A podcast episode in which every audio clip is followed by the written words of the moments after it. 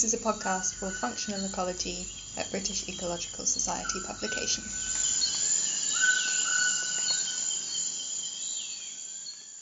Hi everyone. Today I am very happy to be chatting with Thomas Chouvenc. Thomas is Assistant Professor of Urban Entomology at the University of Florida. His research focuses on subterranean termite biology with a particular interest in the field of evolution of insect societies, termite ecology, and termite control. He has authored over 85 papers and is also the organizer of the UF-IFAS School of Structural Fumigation, the Termite Course for Professionals, and the International Termite Course. Today, in addition to finding more about the author himself, we are discussing his recently published research article in Functional Ecology, Eusociality and the Transition from Biparental to Alloparental Care in Termites. So, hello, Thomas. How are you? Hello, Harris. Thanks for having me. I'm doing good. Good. So, to kick things off, um, let's do some introductions. I want to find out who you are, where you're from, and what are your research interests. So, I am Thomas Chouvenc. I'm here an uh, assistant professor at the University of Florida, and I study termites, and I've been studying termites actually for the entirety of my adult life. It's been what about 24 years now, and um, I grew up in a small village somewhere in France, uh, being exposed to uh, to nature and bugs. And as, as a young kid, I was looking at at you know ants and beetles and other little things, creepy crawlers. And I kind of got interested, and I kind of read a book about biology of ants, and got me really uh, interested in how this little creature can be so simple in first look, but when you look deeper, they they are very complex and they're very well organized and so successful. And it kind of uh, directed me to go for a biological degree and and and uh, social behavior and evolution. Uh, so I, I went through my master studying basically animal behavior uh, in the context of evolutionary processes, and then I came to Florida to do my PhD. Um, uh, and I basically continue developing my passion about the, the, fantastic biology of termites, which I'd argue is mostly misunderstood by everybody. yeah, fab. Well, I mean, that's that's what I wanted to. That's what I thought of. Is that termites? I think conventionally people probably think of them as being well, they're they're seen as pests, right? They're conceived of as pests, but your paper really shows the kind of social structures and just how interesting it is the you know the way that they um they organize themselves. So just before we go into that, um, I wanted to ask: Would you call termites your favorite organism? I'm sure you're going to say yes. Uh, yeah, but I'm kind of biased. As I said, it's uh, that's what I've been doing in my life at this point. Is there any anything on the horizon, like any other organisms that you'd think? I, I mean, to go back to your childhood, like exploring ant ecology or anything like that? Yeah, and and the fact is, everybody grew up as a kid. They can see ants anywhere you go, so we are exposed to ants. Uh, like anybody else, but rarely to termites because they're small, cryptic, and mostly restricted to tropical areas. So uh, I was lucky to be exposed to termites really early on uh, during my undergrad. I wanted to work on ants, just like everybody else, you know. Um, and they had a in, in in the University of Dijon in in Burgundy in France. They had at the time uh, some interesting live colonies of virus species from various parts of the world, and it just blew my mind uh, that I didn't even know this thing existed. And after three days, just working in the lab as a as a volunteer, it's just like okay, I, this is it I'm, I'm not going anywhere. But um, as an entomologist overall, I, I, I, I, do enjoy anything that has six or eight legs. Uh, overall, I, I love to take my camera, go out and take whatever moves in, in the backyard. Uh, it's uh, it's always very cool to look at the the diversity of life out there and and arthropods as a whole, insects, spiders, and and any others really represent very well this in, insane diversity that exists out there but often we don't take the time to look at we ignore them and i, I take a, a pleasure to, to, to expose myself and my daughter my young daughter to it uh, which she, she seems to be rather receptive to it. yeah, I mean, children are sponges, right? They're blank canvases, and you can impose a lot of really great traits onto them by just exposure to stuff, right? So, um, yeah, so being in Florida, I, I, know you mentioned before we started this recording that it's sort of a hot spot for invasive species. Um, can you dig into that a little bit about like the history of that and why that is and the role that termites have in in that? So, so Florida is kind of a unique place in the world, uh, at least for the US, from the U.S. perspective. Um, and a, lot of, the time we look at, for example, Australia has been at this uh, classic case where it's been an island that has been invaded by many invasive species that have destroyed ecosystems one after another.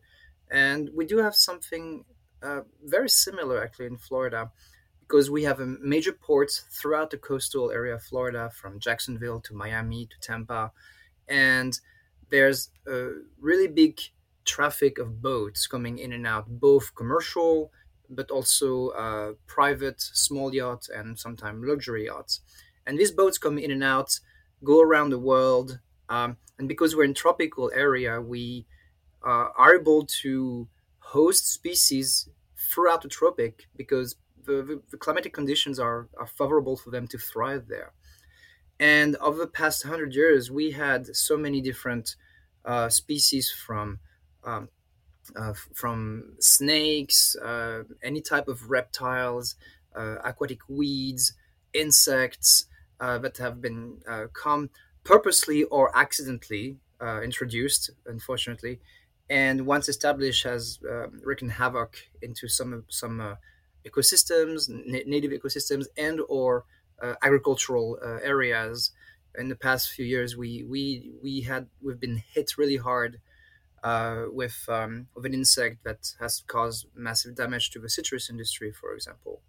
So we we understand very well in Florida the the cost of invaders that really change the dynamic both from an ecological perspective but also from an economic perspective for many. And it's the same for many social insects that includes many ants. We have more ant species than anywhere else in, in the country as far as i know. Maybe texas has a few more. Uh, and more than 25% of the native uh, of the species of ants in florida are invasive. And with termites we have a similar situation. We now have about 20 species of termites which is again more than anywhere else in the country and about five, maybe six of them are invasive. Again, it's about a quarter of all species are invasive. And these have been established over many years from uh, boats coming in and out of, of ports, uh, being sitting in marinas for, for, for years.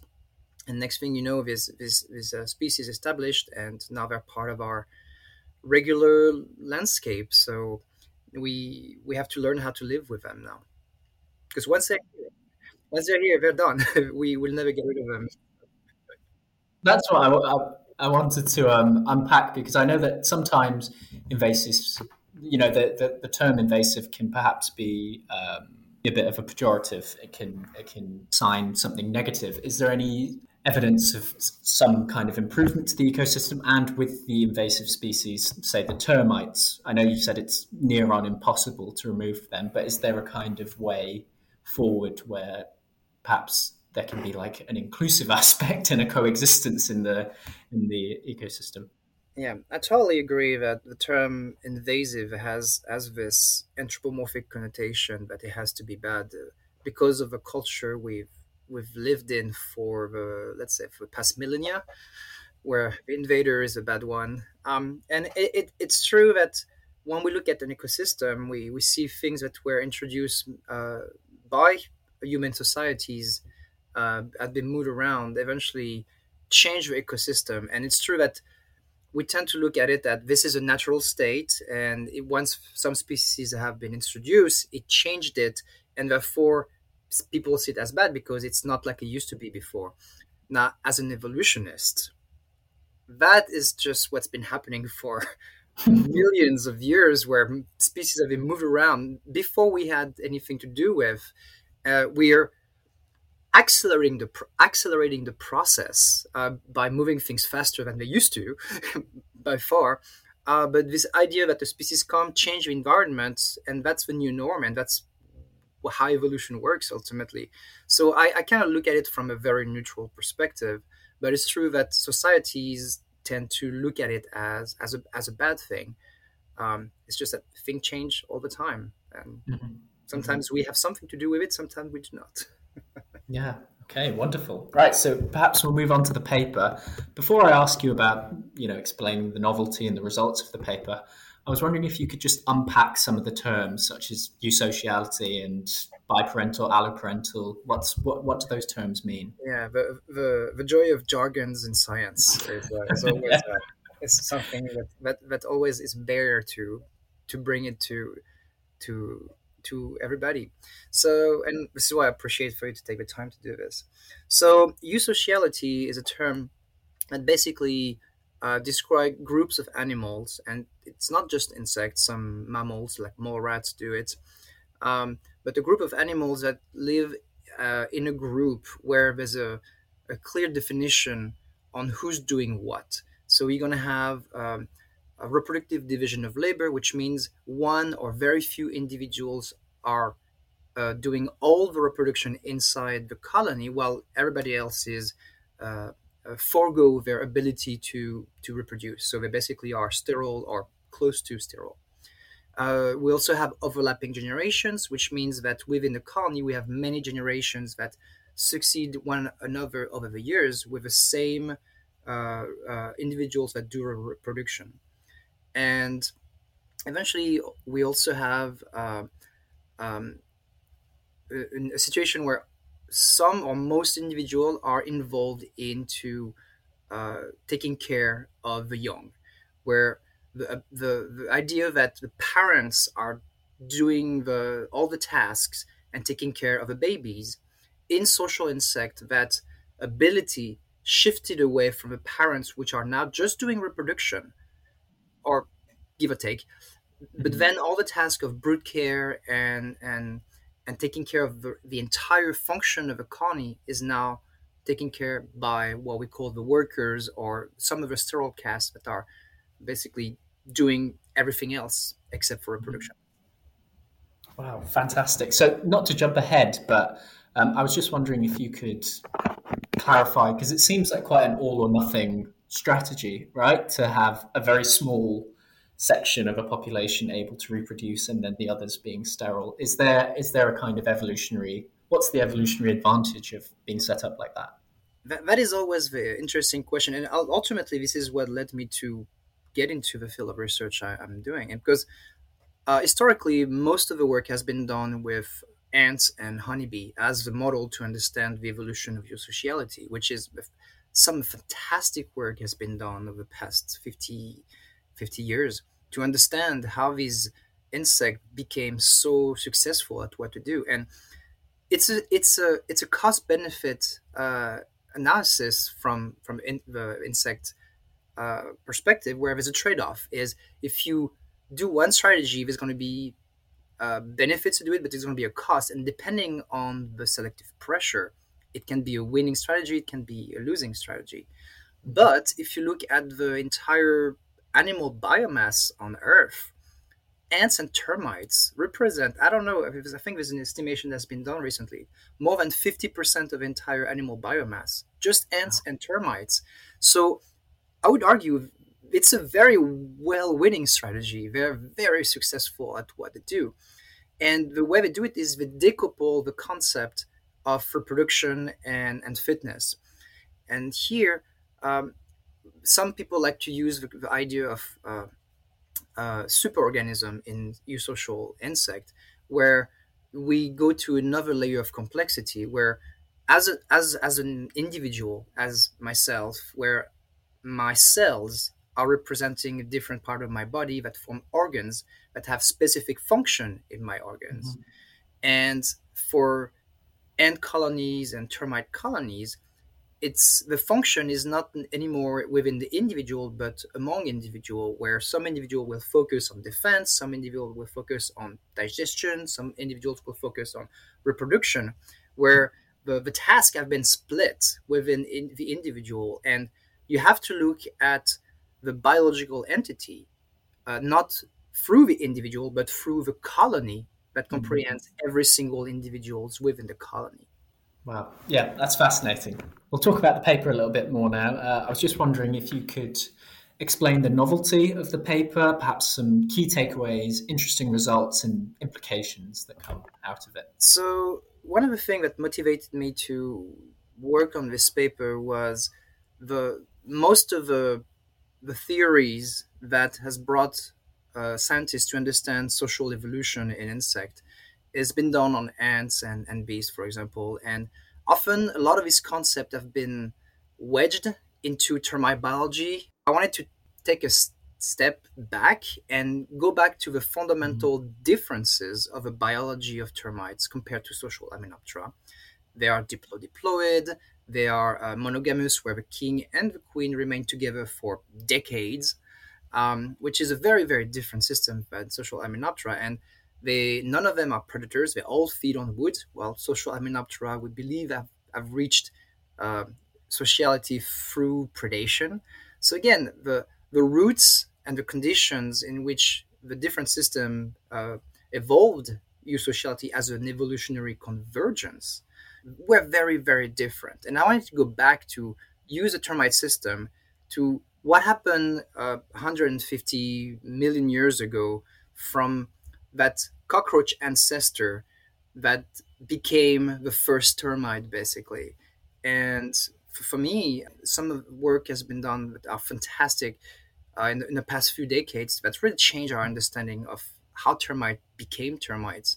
And I wanted to uh, pinpoint the behavioral aspect that really changed everything. And this paper, I wanted to show that in this pro termite, the, this pre social cockroach, let's say, as the mom and dad are stuck in a piece of wood that are chewing on a very poorly nutritious uh, resource, where the larvae take forever to grow and are kind of stuck for years in there, protected from the environment because they, they live inside their own food, basically.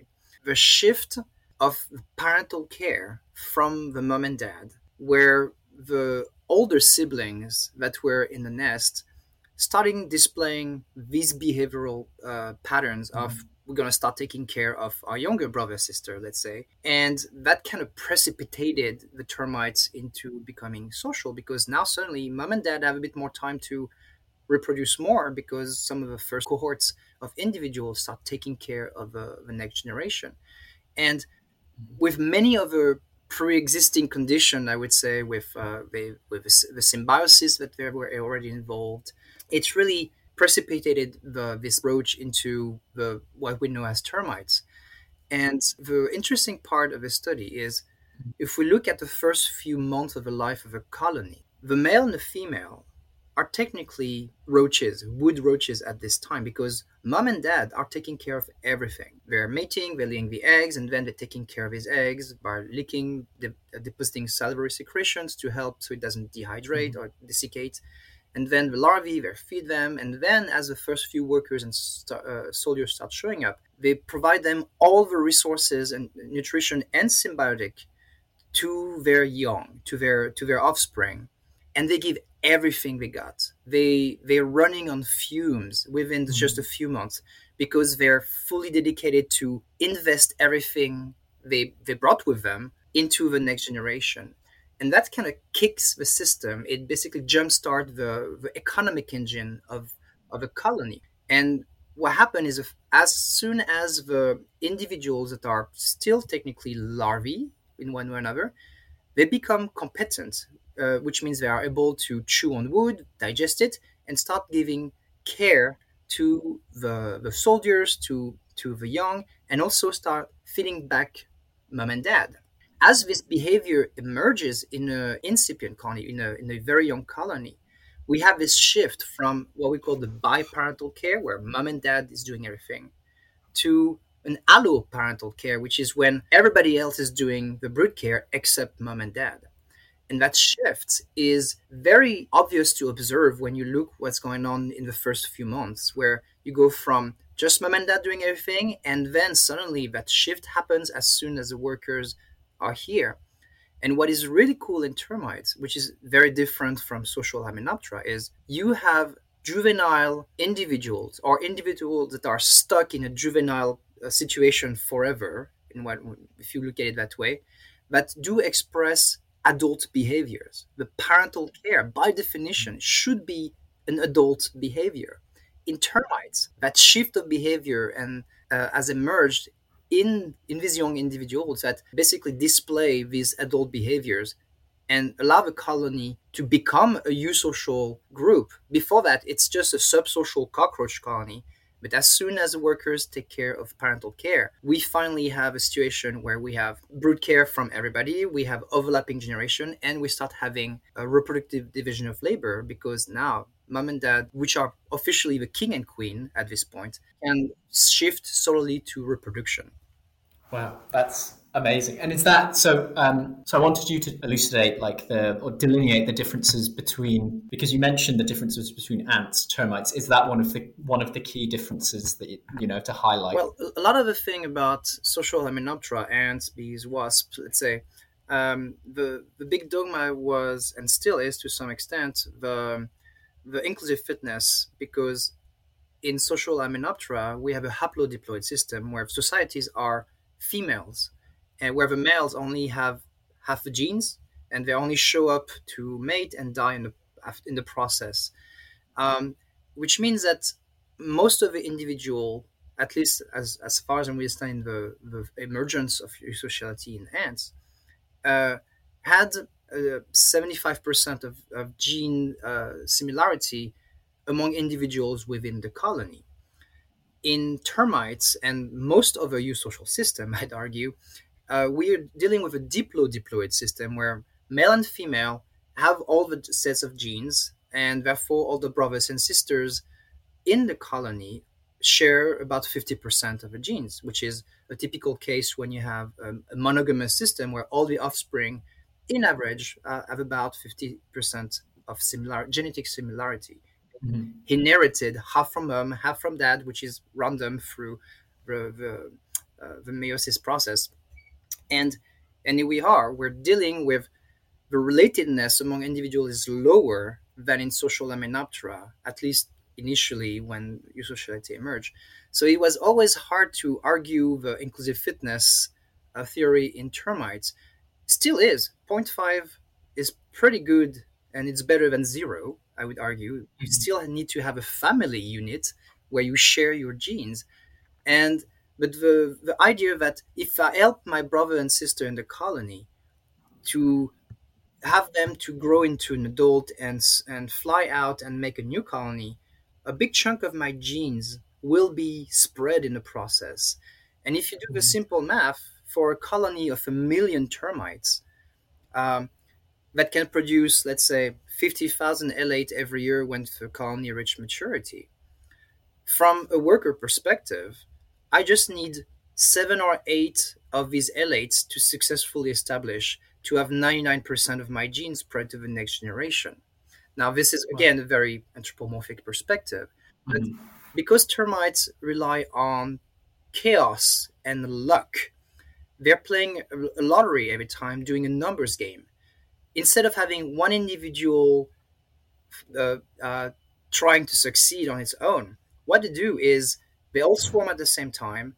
You have billions of alates swarming in the environment. Most of them will be eaten. All it takes is just a few to make it, and mm-hmm. genes pass down to the next generation. And from an evolutionary perspective, it it works very well, and we can survive mm-hmm. ecological success. And in this case, ants and termites have so much in common through evolutionary convergences. Mm-hmm. Fantastic. Right. Thank you for that. So uh, perhaps I've been watching too many period dramas about people vying for thrones, but I wanted to uh, understand how ascension works. Sort of. Uh, so you said some will fly the nest and go seek their fortunes in other pieces of wood. Um, but how does it work within the colony? Say, if the two parents died, uh, or you know how how how are they selected as the ones that are fit to go and try their luck at, you know in the gene lottery? So this is actually a very cool question and um, there's a few things we know a few a lot of things we do not actually. And a lot of work has been done again in ants. Uh, let, let, me backtrack a second. For every uh, one termite biologist we may have 25 uh, ant biologists which explain why we're kind of behind in terms of things. Um, but the idea is um, the king and queen are the longest insect uh, li- lived insect on earth in termites. They so 20, 30 years, who knows, because it's hard to tell. They they're really good at surviving a longest time. And if they die, which happens, they depending on the species and depending on the, the big group of taxa that exist out there um, some individual can take over reproduction and so uh, an individual that could have become uh, a nymph and turn into an alate and fly out instead of flying out and producing wings it just stay there and start kicking reproduction by mating with uh, potentially one of their parents or with one of their brother sisters which includes a degree of inbreeding, mm-hmm. uh, which termites can tolerate for some times very well because it allows them to continue producing a massive amount of eggs.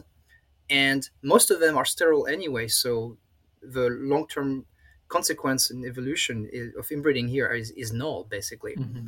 And all it takes is the next generation, if they some of them turn into an infant alate and fly, as they mate with other individuals from the environment, they restore heterozygosity and again, a few of them will survive anyway, so all the ones that are not fit will be selected out. Mm-hmm. It's a numbers game again. Yeah, yeah, fantastic. Right, well, um, I think we've kind of talked about the germination of the idea already, so perhaps I'll ask you to get your crystal ball out. And uh, you've said that perhaps it's a little bit behind ant sort of research.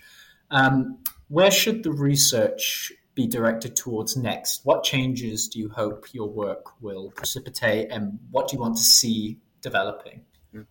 So, as I, I consider myself as a behavioral ecologist to some extent, uh, I definitely want to go back to the shift of behavior and see how it correlates with the activation of specific genes within the brain of individual um, mm-hmm. especially in the king and queen where it's very hard to work with them because it's not something you find easily. So we were mm-hmm. able to grow them by the thousands in the lab by making colonies from collecting alates from the field and and making all of these baby uh, baby colonies there. So we do have the king and queens uh, that we have access to, and we can start looking at their biology because it's been mostly ignored because we've been focusing on the workers and soldiers, which are relatively easily accessible in the field. Mm-hmm. Um, mm-hmm. Uh, but also we can look at it at the colony level, which is also changed our perspective where we've been only looking at the bio- biology of some individuals that we collect from the field out of the context of the colony, out of the context of the social complexity of it. So mm-hmm. as we are able to see everyone now in small colonies in the lab, we can really see who's doing what, when, and potentially why, which is always interest, interesting questions. And as I start looking at the king and queen, they do or do not things that I simply didn't know. And I want to understand why they're doing this. And ultimately, as their behavior changes uh, from the moment they start the colony to the moment they become the, the sole reproductives and are taken care by their, their own offspring, there's a fundamental shift in the physiology, in the biology, and in the behaviors. And I want to see how all of this correct, uh, um, correlates so we can mm-hmm. understand what hap- what's happening basically during this transition and we can ad- identify potentially candidate genes that that are the cause of social behaviors which is not always easy to get right fantastic um, so just before we wrap up, uh, I was going to ask you if you wanted to do some shout outs, perhaps to supervisors, teams, but I want to go back um, and talk about some of the programs that you're involved in quickly. The UF IFAS School of Structural Fumigation, termite course for professionals, and international termite course.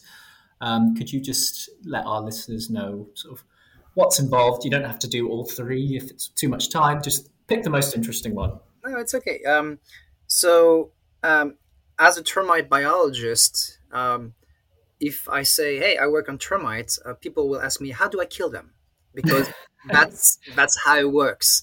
So mm-hmm. I cannot just work on termites and not know how to kill them if they're chewing on your house. Mm-hmm. So I, as I have an extension appointment uh, uh, here at UF, I need to cater for the the public basically, and I do it directly or indirectly through the pest control industry to make sure that the industry has the tools to help homeowners, for example. So for me, I basically dedicate some of my time to make sure that the industry is properly trained with uh, the most current knowledge in, in science uh, in the within the regulatory framework that uh, the use of pesticide has to be done which varies a lot from countries to country and from states to state also so the, the, the fume school or the school of structural fumigation is basically a very unique program where we bring people from around the world and we spend an entire week to explain uh, how to do a, fumigation that is within the rules, that is efficient, and that is uh, made uh, uh safe, basically, in a mm-hmm. way that is made safe. And because it's a very uh, dangerous uh, product to use. And the idea you tent a house, you inject the gas, you kill anything that is inside, including bed bugs, ants, rats, cockroach that you don't know where they are. And as you remove a tent, the gas disperse and you basically reset everything. Uh, mm-hmm. it's illegal in few places in around the world, and where it's legal, it's heavily regulated. So, as part of an educator, we need to make sure the industry know what it's doing, basically. And mm-hmm. we have the best instructors coming and telling, explaining how to do it and what to know what and on how to do it. So that mm-hmm. that one is is very uh, interesting to me because it, it uh, as a biologist that has never been exposed to the industry as a whole, uh, it kind of opened my eyes about the reality of termites beyond the their their coolness and their evolutionary uh, ecology and all of this. Mm-hmm. Um, but uh, I can indulge also on the other side where I do organize every other year the, termite course, the international termite course for academics, where we bring all of the who's who in termite biology, graduate student, postdocs, um, anybody who's interesting uh, about termites come and we mm-hmm. spend a week just nerd out, uh, nerding out about how cool termites are, and we share uh, a lot of our own information. We start collaborations, and we our goal is to move the termite science forward uh, in a way that is more uh, modern and more interactive and with more collaborations from different teams around the world uh, because we were still playing catch up in many in many ways compared to the, the, the ants and the bees. Mm, fab. So, I mean, I think we've shone a quite positive light on termites so far, but I, I just wanted to know, and this is coming from a layperson, um, because everyone just thinks, you know, they, they destroy structures and they're, they're terrible and they need to be killed. How do they um, assist, or how do they? What are, what are their functions in ecosystems that are a benefit to the ecosystem itself? Are there anything? Is there anything like that? That's probably the most important question of the day. Um, mm. So there's about 3,000 termite species around in the world, mostly in the tropics, but also in some more temp- warm temperate areas. And most of these species have a fundamental ecological function where they allow for the carbon cycle to exist. Uh, in some mm. tropical areas, without termites, the whole, whole ecosystem collapses. They are the f- some of the few to unlock the carbon store in wood. Uh, so, and they also p- participate to bioturbation, which means they they move the, the nutrition aspect within the soil. Basically, they move things around in the soil far more than an earthworm, I would argue, in many parts of the tropics. Um, and out of these 3,000 species, maybe 100 have a potential to be pests. So the ma- vast majority of termites are doing their thing in environments and never associated with people. The problem is we we build things that are made out of wood. We grow things that are made out of cellulose, which includes uh, uh, agricultural uh, commodities like uh, like tea and sugarcane and other mm-hmm. things. And some species can very well feed on these commodities. So we have agricultural pests, and then we have a handful of very bad structural pests. And, and these five or six uh, uh, species are taking the bad rep for everybody. Mm-hmm. Basically, these are the ones that people care because they're feeding on their house. It's their mortgage. It has a big economic impact around the world. I think the last estimate 10 years ago was about $40 billion in damage every year uh, worldwide. So it has a significant impact on our livelihood, not mm-hmm. only because it can take our house down, also some of the species are terrible uh, crop pests. So because as uh, human societies, we are experiencing, life um, primarily through these because they're, these are the ones that we interact with we tend mm-hmm. to see them in a very, very negative view. And therefore, uh, in, in the psyche of societies, termites equal terrible thing. I want to kill them all. And they're mm-hmm. creepy crawlies, and I have my mortgage to pay. And when you put all of this together, it's it's basically termite as this. There's nothing good about termites, basically. And I, I, I mm-hmm. totally get this. It's because there's a reality that societies live to. Um, but I, I feel I'm one of the few lucky ones out there with, with some of my colleagues and, and, students that we get to see how cool termites can be and not all of them are bad and most of them are very important but we tend to ignore that part often because uh, if it's somewhere in the middle of the forest uh, it's not something that people tend to care really i would say.